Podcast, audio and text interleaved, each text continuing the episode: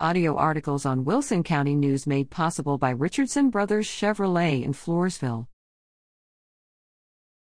On the trail to San Antonio.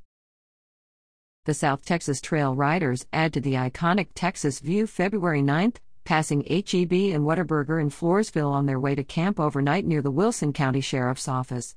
The Corpus Christi based group is one of three trail ride organizations that travel annually through Wilson County on their way to the San Antonio Stock Show and Rodeo. See more photos, page 3A.